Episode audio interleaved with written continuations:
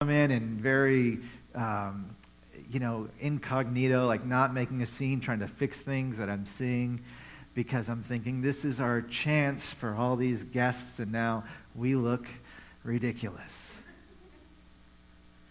And then I leave the building, and remember, I'm at church, but it's not church, but it is church. And I go outside and I think, well, I'm just going to go take a breather, so I'm going to go to our other building.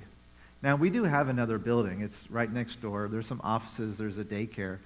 But I don't go to that building. I go to the other other building, which we don't have. And in the other other building, I walk in, and there's this large, beautiful, but dusty uh, chapel with beautiful stained glass windows, beautiful imagery, but it's all covered in dust, and all the windows are closed, and it's musty. And then I walk past that, and there's this big gym with two basketball courts. But if you step on the court, you notice that the dust print, you know, like the dust comes off on your shoe, and it's the only place on the floor you can actually see the floor. It's dusty. It's not used. And I kind of dribble a basketball around, and, and then I, I go back behind there, and there's the classrooms that are dusty. And then I wake up. And I always think, and I've always thought, Lord, is there more resources at this church than we even know that we have? Lord, is there, are you, are you saying that there's, there's, uh, we have access to things that we have forgotten about, that we're not using, that we could use if we had uh, the people who needed them? Uh, are you also telling me not to be so self conscious about how we appear to people, how we look? What are you telling me? And I, I do think that at least if this is from the Lord, and if it's not, maybe it's from my subconscious, but even if it's just my subconscious, I do think that there is a point to this dream. Again, I've had it multiple times. And I think the point is this we don't even have the slightest glimpse of what's available to us for the kingdom of God. That there is, and there are, uh, a community and people who can come and fill those spaces, and we have space for them. And now, obviously, like I look around this room, and we have space. We have space for more. And that's a gift. That's a good thing that we have space for more. And we want to see these chairs full, not because we want to be great in ourselves, but because we want uh, the gospel of Jesus Christ proclaimed to more people. We want more people whose lives are being uh, uh, transformed by their relationship with Jesus and by their relationship with his church. We want to see more people who are restored to health through the, not only the ministry of this church uh, as, a, as an organization, but as we, as we encourage and become uh, a community with one another. We want to see that. And I think, I think that dream to me says there's room for that, and there's, you have more at your disposal than you can possibly imagine that you're not even using. And so that's kind of the start. That's, that's uh, just a little seed to plant there for you to consider as we look at the word today. And the, the passage that we're going to look at is in Matthew chapter 11. If you have a Bible, open it up to Matthew 11. If you don't, there is a Bible underneath one of the chairs nearby, and you can grab that Bible, or you can pull out your phone and just type in Matthew 11 in Google, and it will take you right to this passage. But I'm going to read it for you and um, and I think it I think it relates to that whole concept. So. In the book of Matthew, if you don't know, the book of Matthew is, you know, the story of the life of Jesus Christ. So it's Matthew's account of the life of Jesus. And, and Matthew begins by telling of, of Jesus' birth, and then uh, he talks about how John the Baptist has come to proclaim that there is a Savior who is coming. And John the Baptist is the cousin of Jesus or second cousin, something like that. And, and John the Baptist preaches this message that, that uh, it's time for us to pay attention because the kingdom of God is coming. The kingdom of God is at hand, and we need to pay attention because we are not ready for the kingdom of God. Right? That's his message. So he's preparing the way for Jesus to come. And he's preaching, he's a, you know, he's preaching in Israel. He's a Jewish man, And, and the, the, the Jews that were alive at the time were coming to listen to him out in the wilderness, out by the River Jordan, because he was kind of a weird, crazy guy. And he had this bold message. And you think about a time when, when uh, there was no television, and there were no magazines, and there was no radio, and there were no movies. And, and, and so, if you want to be entertained, then you go see the crazy guy in the desert.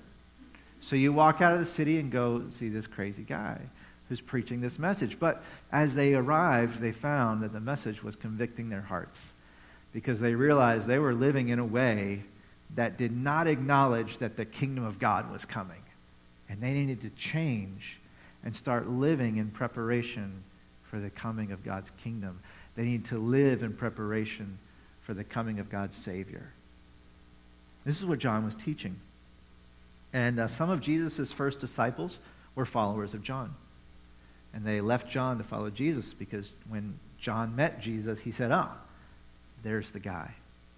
There's the guy I've been talking about. Don't follow me, follow him. But what happened is John eventually is arrested. He is going to be put to death by beheading by the king. And he's having doubts. He's, he's got concerns. He's having second thoughts when Jesus and John met at the River Jordan, John asked Jesus to baptize him. And Jesus says, No, you're going to baptize me. And John puts Jesus under the water of the River Jordan. And then it says that out of heaven, like a dove, the Holy Spirit descended on Jesus. And a voice from heaven, the Father, God the Father, said, This is my Son with whom I'm well pleased. Right? And so John saw this, he witnessed it. But have you ever had a spiritual moment, a, a spiritual revelation, or even a, some kind of a supernatural experience, and then later you're like, did it really happen? Was I imagining it, or was it real? Can you relate to that? John's in that place, partly because he expected that when Jesus came, all these wonderful things happened, and now he's in prison and he's about to die. So in Matthew 11, we get Jesus talking about John. So John's in prison. And in verse uh, 1 of chapter 11 of Matthew, it says, After Jesus had finished instructing his 12 disciples, so, you know, what we've had here is we've had Jesus doing his different teachings. Did, you know, you've got the Sermon on the Mount. You've got these other, uh, he's kind of healing people and teaching along the way. Uh, and, and he says, after he's done with that, he went from there to teach and preach in the towns of Galilee and Galilee is kind of the, the backwater of Israel. It's not Jerusalem. Uh, it's, it's farther away. It's the poorer area, uh, but it's where Jesus was from. And when John heard in prison what Jesus Christ was doing, he sent his disciples to ask him, Are you the one who was to come, or should we expect someone else? So you see the doubts that are growing in John's heart. He's the one who told these people, That's the one. And now he says, Are you the one? He wants Jesus to confirm it. So Jesus replied, Go back and report to John what you hear and what you see. The blind receive sight, the lame walk, those who have leprosy are cured, the deaf hear, the dead are raised, and the good news is preached to the poor. Blessed is the man who does not fall away on account of me. Now, Jesus knows that in the Old Testament, all of these things are prophesied to uh, come with the coming of the Messiah, the coming of the Savior, the coming of the kingdom of God will bring these things. So he says, You tell John what you've seen, and then John will know. He doesn't need to answer directly. And as John's disciples were leaving, Jesus began to speak to the crowd about John. What did you go out in the desert to see? A reed swayed by the wind? Did you go out to see someone who was wishy washy and easily uh, you know, uh, maneuvered by the, by the winds of, of culture and social expectation? No. Well, if not, what did you go out to see? A man dressed in fine clothes? Well, no. John wore camel's hair and he didn't seem to have much in the way of personal hygiene. Uh, he ate weird food, locusts and honey. He didn't drink alcohol. He was, he was, uh, he was a weird dude. He's a weird guy. He says, No, no. Those who wear fine clothes are in king's palaces. Then what did you go out to see? A prophet? Yes, I tell you, and more than a prophet. This is a one, the one about whom it is written, I will send my messenger ahead of you who will prepare your way before you. This is a prophecy about the Messiah, about the Savior of God. Before the Savior of God arrives, there will be one who prepares a way for him. And this is John. I tell you the truth, among those born of women, there has not been risen among there has not risen anyone greater than John the Baptist. Okay, so this is triumphal statement about John. No one in the history of the world has been greater than John the Baptist. Yet, he who is least in the kingdom of heaven is greater than John. What is, John, what is Jesus saying there? This is really important. He's saying, of all the prophets, and, and the Jewish people would be thinking of Moses, they would be thinking of Elijah, they would be thinking of Isaiah, Daniel, Jeremiah. They would be thinking of the people who most profoundly impact their faith, the heroes of the faith, and Abraham, right? And Jesus says, John the Baptist was greater than all of them. But let me tell you a little secret. Any one of you who are connected to me in the kingdom of God, you'll be greater than John. Now, that actually should be something that you hear as a personal comment about you. Because you, if you have faith in Jesus Christ, if you've turned from your sin and turned to the righteousness of Jesus, meaning that you, you acknowledge that he, he died on that cross for you, and that in dying, he took your sin upon himself and put to death the penalty for your sin so that you don't have to die for it. You don't have to pay the price uh, for your failures. You don't have to pay the price for uh, not, not even just the obvious ones, but even the, the, the idea that uh, I think the, the biggest sin that we all have is that we think we're in control of our lives. And we try to act like we're in control of our lives when really God is the one who's the Lord of all creation. Right? He, he created us, He made us, He has authority over us uh, in the most beautiful and wonderful way. You know, not as a, uh, not as a, as a tyrant, but as this loving king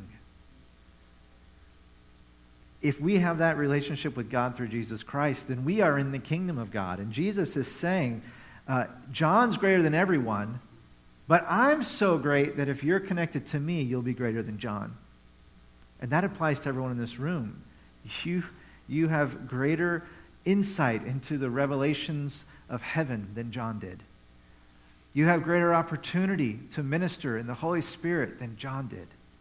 You have greater relationship with God than John did. Because remember, Jesus hasn't yet redeemed the world in this moment. It's a future event for Jesus here, but it's a past event for us. So he says, He who is least in the kingdom of heaven is greater than John. From the days of John the Baptist until now, the kingdom of God has been advancing forcefully, and forceful men lay hold of it. Now, if you're looking at your Bible right now, you might be hearing you might be reading something different than you just heard. Does anyone have a, a translation or a reading that says something about violence? What do you have, Ellen? Can you read that verse for us, uh, verse 12, out loud?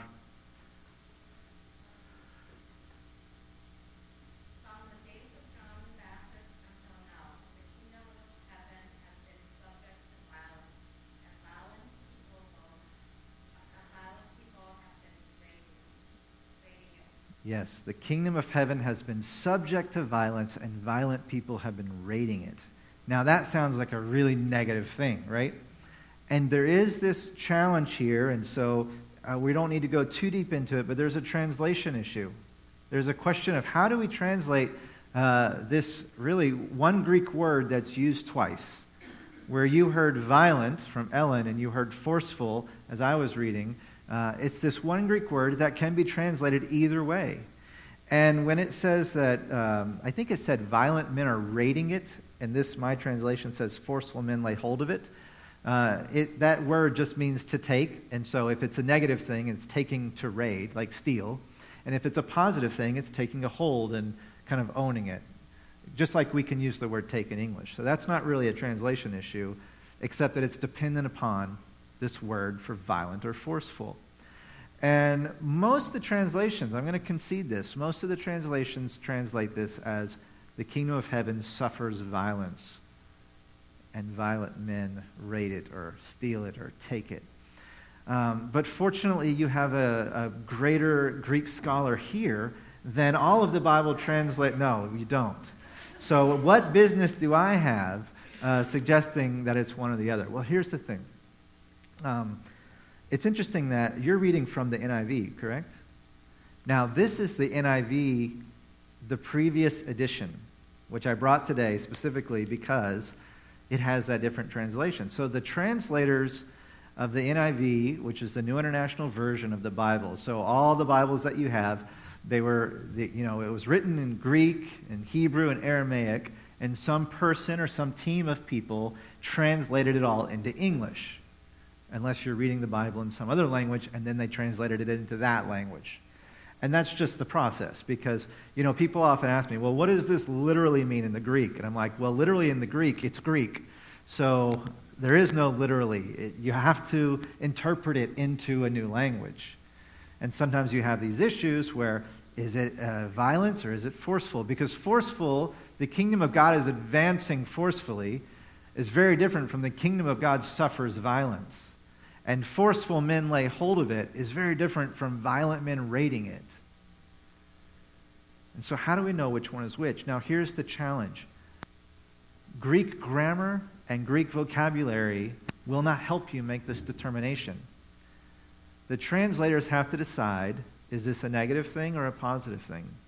And if it's a negative thing, we'll use the word violence. And if it's a positive thing, we'll use the word forceful. It's a tough call. Now, the only, I, I have actually in the past thought violent is probably more accurate. But I've really come to change my mind, and I'm going to share with you why, and then you can decide for yourselves. Because I'm going to tell you, this is not a scholarly issue. Okay? You cannot do it based on your knowledge of Greek. You have to do it based on what you understand the context to be trying to say. It is a, it is a um, what's the word I'm looking for? Um, it is a literature issue, not a translation issue. Does that make sense? So how you read it will determine which translation you use. So I'm going to turn quickly. You don't have to go there, but I'm going to turn to Luke and I'm going to turn to Luke 16 16 because this is the parallel passage to the Matthew passage. So in the Gospels, Matthew, Mark, and Luke, not so much John, but Matthew, Mark, and Luke, the Gospels, they have a lot of the same stories. Now, here's another little quirky thing that you need to understand about translation. When Jesus said these things, he wasn't speaking Greek. They were written in Greek, so they were already translated by the time they were written down. So oftentimes they use a little different wording to tell the story that Jesus told. So in Luke 16 16, see if you notice some parallels. The law and the prophets were proclaimed until John the Baptist. Since that time, the good news of the kingdom of God is being preached, and everyone is forcing his way into it. It is easier for heaven and earth to disappear than for the last stroke of a pen to drop out of the law. So in the parallel passage, Jesus is recorded as saying that men forcefully enter the kingdom of God. The alternative translation would be that men are violently forcing other people into the kingdom of God. Now, which makes more sense? I think, I think what makes more sense here is that Jesus is saying people are clamoring to enter the kingdom as they hear the law and the prophets preached since the days of John when John prepared the way for Jesus to come. And if that's what it means here, then almost certainly in Matthew it means that forceful people are laying hold of the kingdom, meaning they are entering the kingdom. It's the same meaning. So that's the meaning I'm going to go with today. You make up your mind. But if it does mean forceful, then what it's saying is this the kingdom of God is not a passive thing, and it's not for passive people. Okay? The kingdom of God is not a passive thing, and it's not a passive, it's not for passive people. Uh, right after that verse, it says, For all the prophets in the law prophesied until John, almost exact wording of Luke 16. And if you are willing to accept it, he, John, is the Elijah who was to come. What kind of prophet was Elijah? Do you know? He was a very powerful, forceful, bold prophet. This is the guy that when the enemies of God were uh, in, in Israel, were, were worshiping false idols, Elijah said, Hey, let's have a little contest between the gods and see which one's better.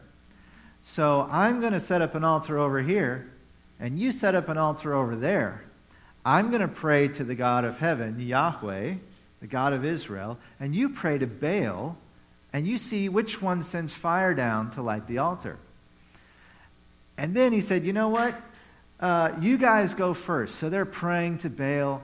They're cutting themselves. They're calling out. And Elijah's over there going, Hey, maybe he's using the bathroom. Why don't you talk a little louder? And then he's like, Hey, maybe he's asleep. Why don't you raise a ruckus and see if you can get his attention? This is literally what it says, except it's in Hebrew, so it's not literally what it says. But he's kind of mocking them, right? And they can't get fire from heaven. And then Elijah says, uh, Could we get, uh, you know, one of those big tanker trucks of water, and could we pour that water on here? And they're like, Yeah, let's do that. So they're backing it up, beep, beep, water all over the thing. And he says, Oh, Lord God of heaven, Here's your altar. Fire comes down, lights it up. That's the kind of prophet Elijah was.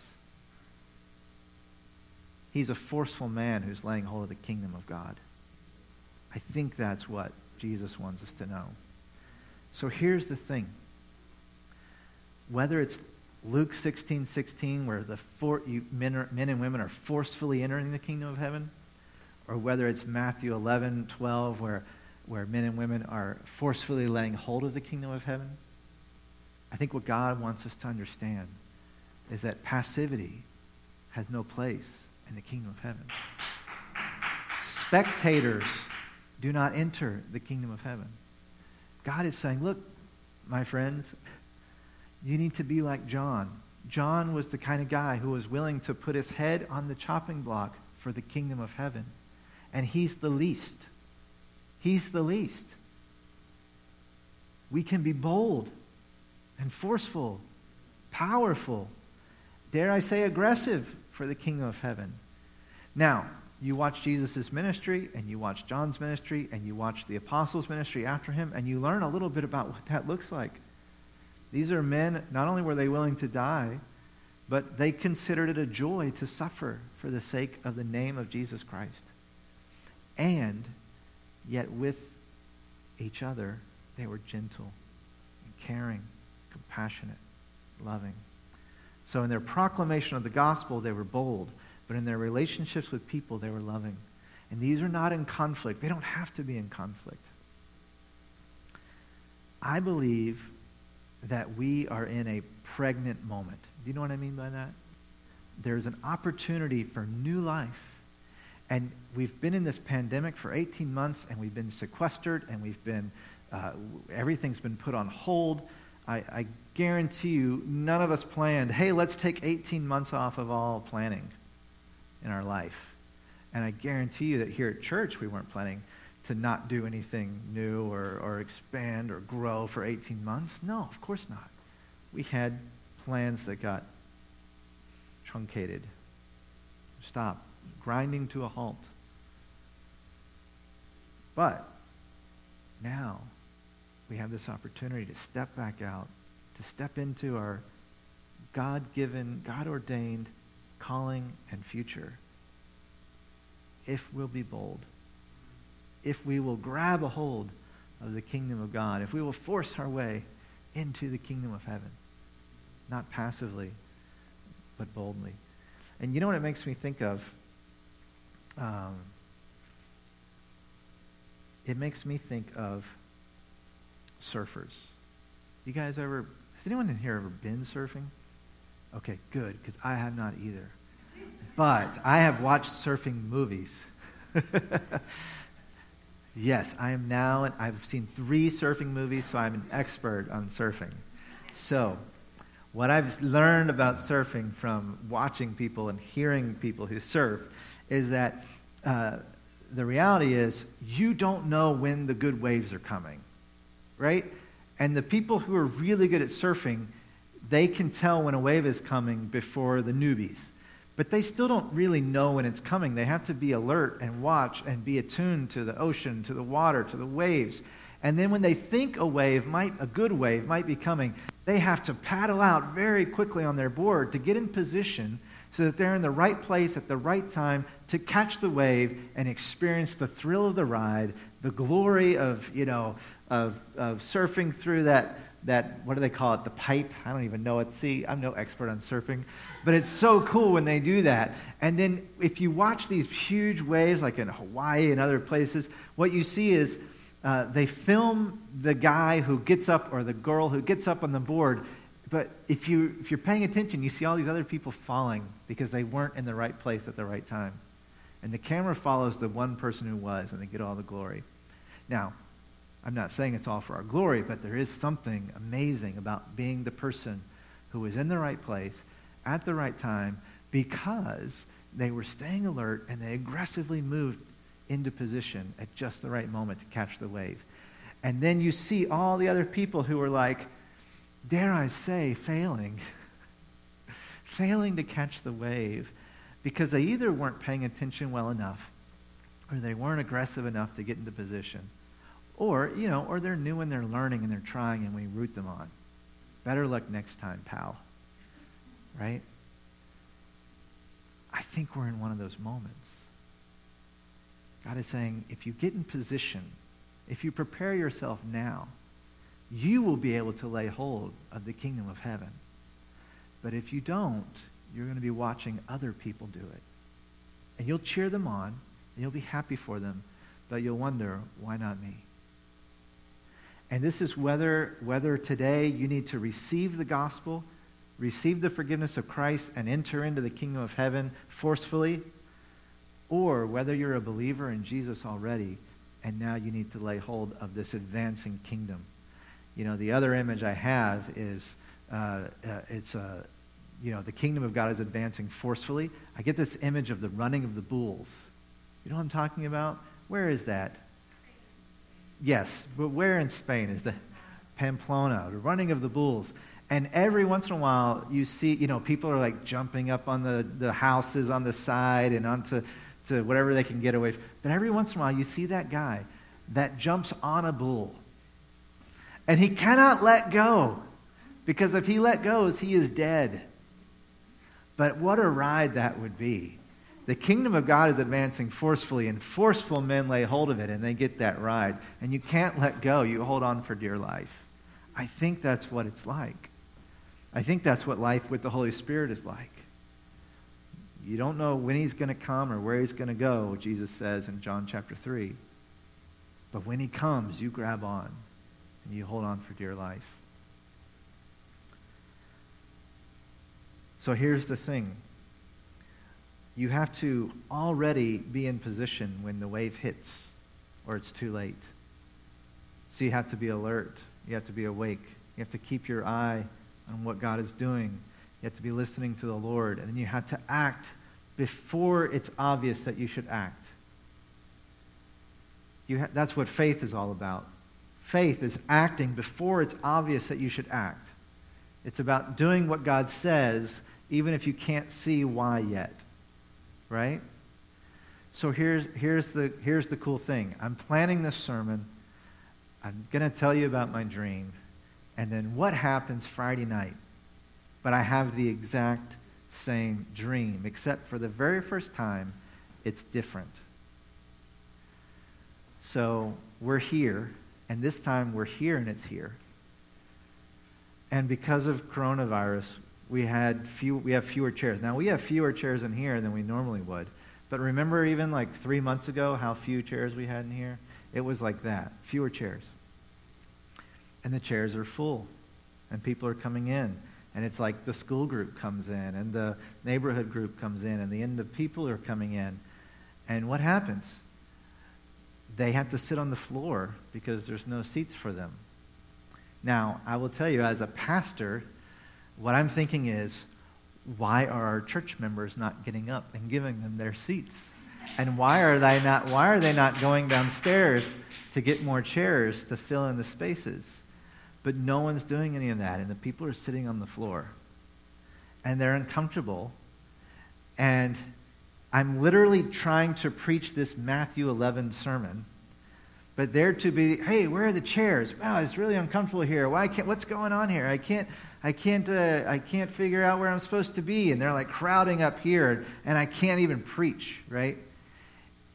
And then I realize in my head, in the dream, I'm like, I'm preaching the wrong sermon for this community that's here now. And then we stop, and then people start to get up and grab chairs. And that's the end of the dream. And, and I'm thinking, ah, we didn't watch the signs. We weren't ready. And when it happened, we didn't move quickly enough. And I didn't move, I didn't transition quickly enough. And we didn't transition quickly enough to make space for what God is going to do in our midst. And, church, I believe, yeah, I believe you know, it's like everything's going wrong. The, the, the music, was, music was going wrong. Beth, you need to start doing a better job in my dreams. It's so frustrating. And she does such a great job in real life, but it's really frustrating. With, yes, please. The, the prayers weren't right. The technology wasn't working. I'm like, hello, hello, hello, sound check. And no one's paying attention. Everything's going wrong. The sermon's the wrong sermon. Everything. And we miss the opportunity. We missed the opportunity and we let it pass us by. So we didn't experience the joy, the excitement, the sense of accomplishment, the thrill of riding the wave. We missed it. And they missed it too. Right? They were forcefully entering into this place to enter the kingdom of heaven, and yet we were not ready to assist them in the passage. So here's what I here's what I think, church. I, and you know, this verse or this passage here in John, these dreams I've been having, you know, maybe I'm making a connection that shouldn't be made. Again, I'll let you decide. I think I'd like for you to pray about it. Pray about it um, sincerely. I wonder if God is asking us to get ready for something that is not inevitable, but it is possible. I truly believe that right now, it is a pregnant moment. I think we've got a world out there that would not have entered a church two years ago, but will come to church today. I believe there's people who would not have been interested in Jesus Christ two years ago who would be interested in Jesus Christ today. I think that we are more attuned to our mortality than we've been in a long time. I think we are more attuned to the fragility of our community than we've been in a long time. I think we are more frustrated with the promises of social media than we've ever been, and we want real family community.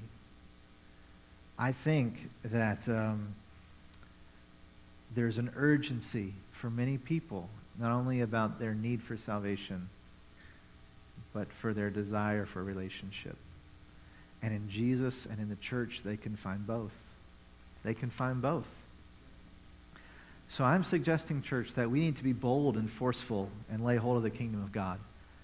I know last week you heard a rousing message, and, and you, you came forward to be prayed over and anointed, and, and you are asking for the Holy Spirit to empower you to serve. And I'm saying, yes, absolutely. We need to serve in a way that we haven't served before as a church. We need to come together for the, in the Lord the way, in ways that we haven't come together before. We need to lean into transformation in ways that we haven't leaned into transformation before. We need to use everything God has given us. We need to, we need to uh, uh, clean up that extra building that we have. That it's not a physical building, but it's this, these resources that we have in God. We need to clean that out and open the doors and air it out and get it ready for the people that are going to come. It's a time to act. But I'm telling you, if we wait until it happens to act, we'll have waited too long and it won't happen. I think this is true always, and I think it's especially true now. So we need to be like that surfer or that guy in Pamplona who just says, All right, it's going to come soon, so I'm going to get, and for the surfer, I'm going to get out there among the waves so that when the wave comes and I'm paying attention, I'm being alert, and I'm, I'm listening to my intuition even, then I can get position. Or the bulls are coming, let's go out in the street and get ready to jump. Be ready. You know, because we can miss our wave, right? But we don't have to. So, what does it look like to not miss the wave? All right, so I'm going to be really practical here for a moment. Um, it's very vague to say pay attention, okay? But at the same time, uh, there's this phrase that we have learned uh, called radical attention paying. And what radical attention paying means is that when you are in a conversation with a coworker, then and and, and they mention, you know, something about I don't know, it could be,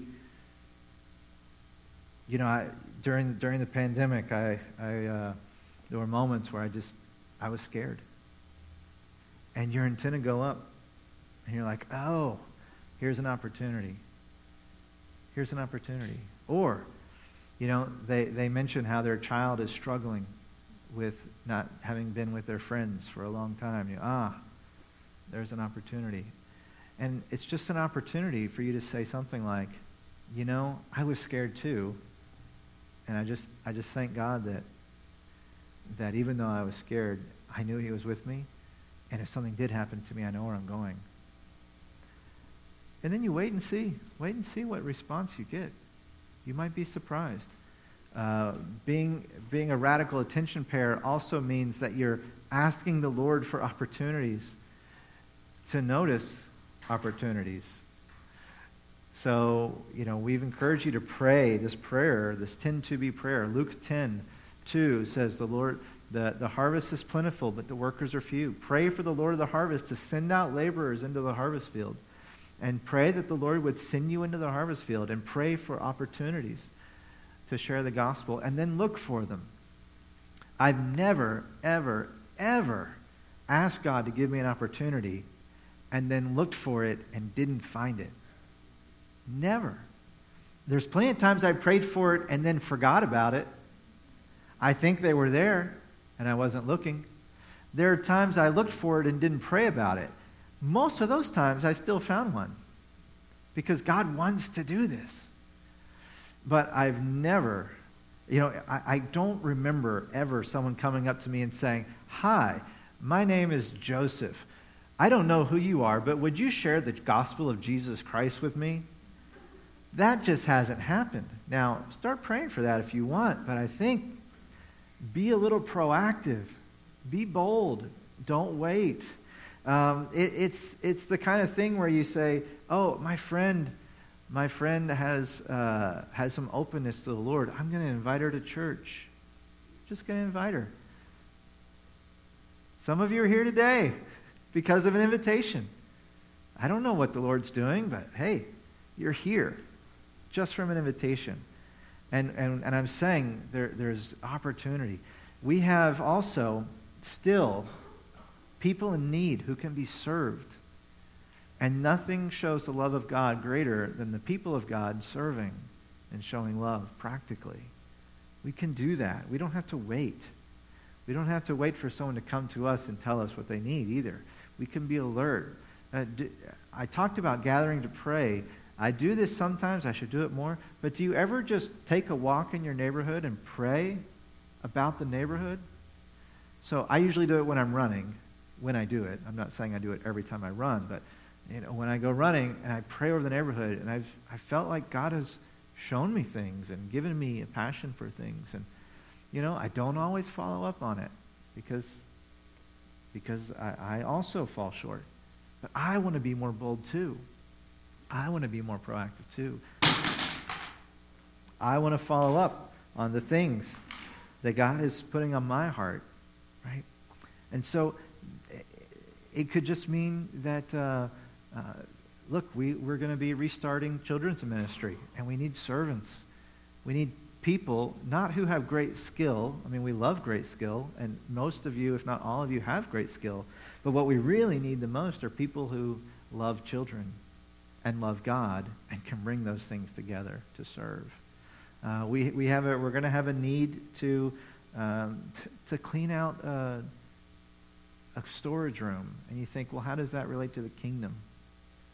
It's like, you know, if we have mold in here and we don't take care of it, then we, we don't need to be inviting people downstairs into that space. And it's right next to the nursery. but now we know about the mold, and now we're going to take care of it. But we need your help. We need your help to make that possible. It's just all these little things uh, that when they come together, they converge in this, this common reality, which is be alert to what God is doing, be alert to the needs around you, and then act. Act. Among those born of women, there has not been anyone greater than John the Baptist. Yet he who is least in the kingdom of heaven is greater than John. From the days of John the Baptist until now, the kingdom of heaven has been forcefully advancing, and forceful men lay hold of it. And I would add, forceful women lay hold of it. Church, this is our call, but it's also a promise. If you are bold, you will lay hold of the kingdom of heaven because in Christ, you have more in you to do this than John the Baptist did. Greater than John. Now, what I want to do right now is I want to give you a moment to reflect. God, what do you want me to do? But before you do that, I, am challenging you to agree in your own heart and your own mind that whatever it is, you're going to do it boldly not with trepidation, not shirking back, not thinking, oh, that's for someone else, but to actually trust that the Lord knows what you can do better than you do, and that He can empower you to do things that you don't even know you can do. And so as you take a moment in prayer, and, and maybe, the, maybe the response is, I need to put my trust in Jesus for the first time. Right? that you're, you're boldly and forcefully entering the kingdom of heaven, finding that hope, that salvation, that peace, that comfort, that restoration that you've been longing for. Maybe you need to step up in faith and serve here and give here and be a part of what this is this community is more.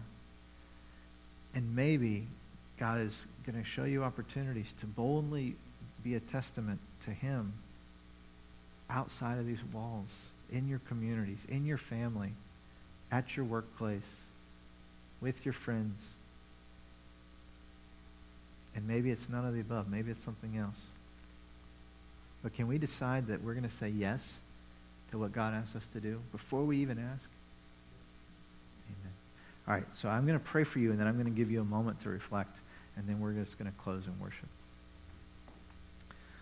Well, Lord, the, the call is big. It's, it's big and it's scary and it's great. Uh, but it also has so much promise in it. And so, Lord, my prayer for us, for this congregation, is that we would not be afraid to step into these transformative moments, that we would indeed lean joyfully into transformation. God, that we would not be afraid to use what we have and what you've given us for your mission and for your glory. God, that, that we can open up those, those uh, extra resources that we have. We can dust them off and we can put them to work for the kingdom of God. Lord, that if anyone here is uh, feeling a need for, for your love and salvation, Lord, that they would respond in faith and put their trust in you, even for the first time.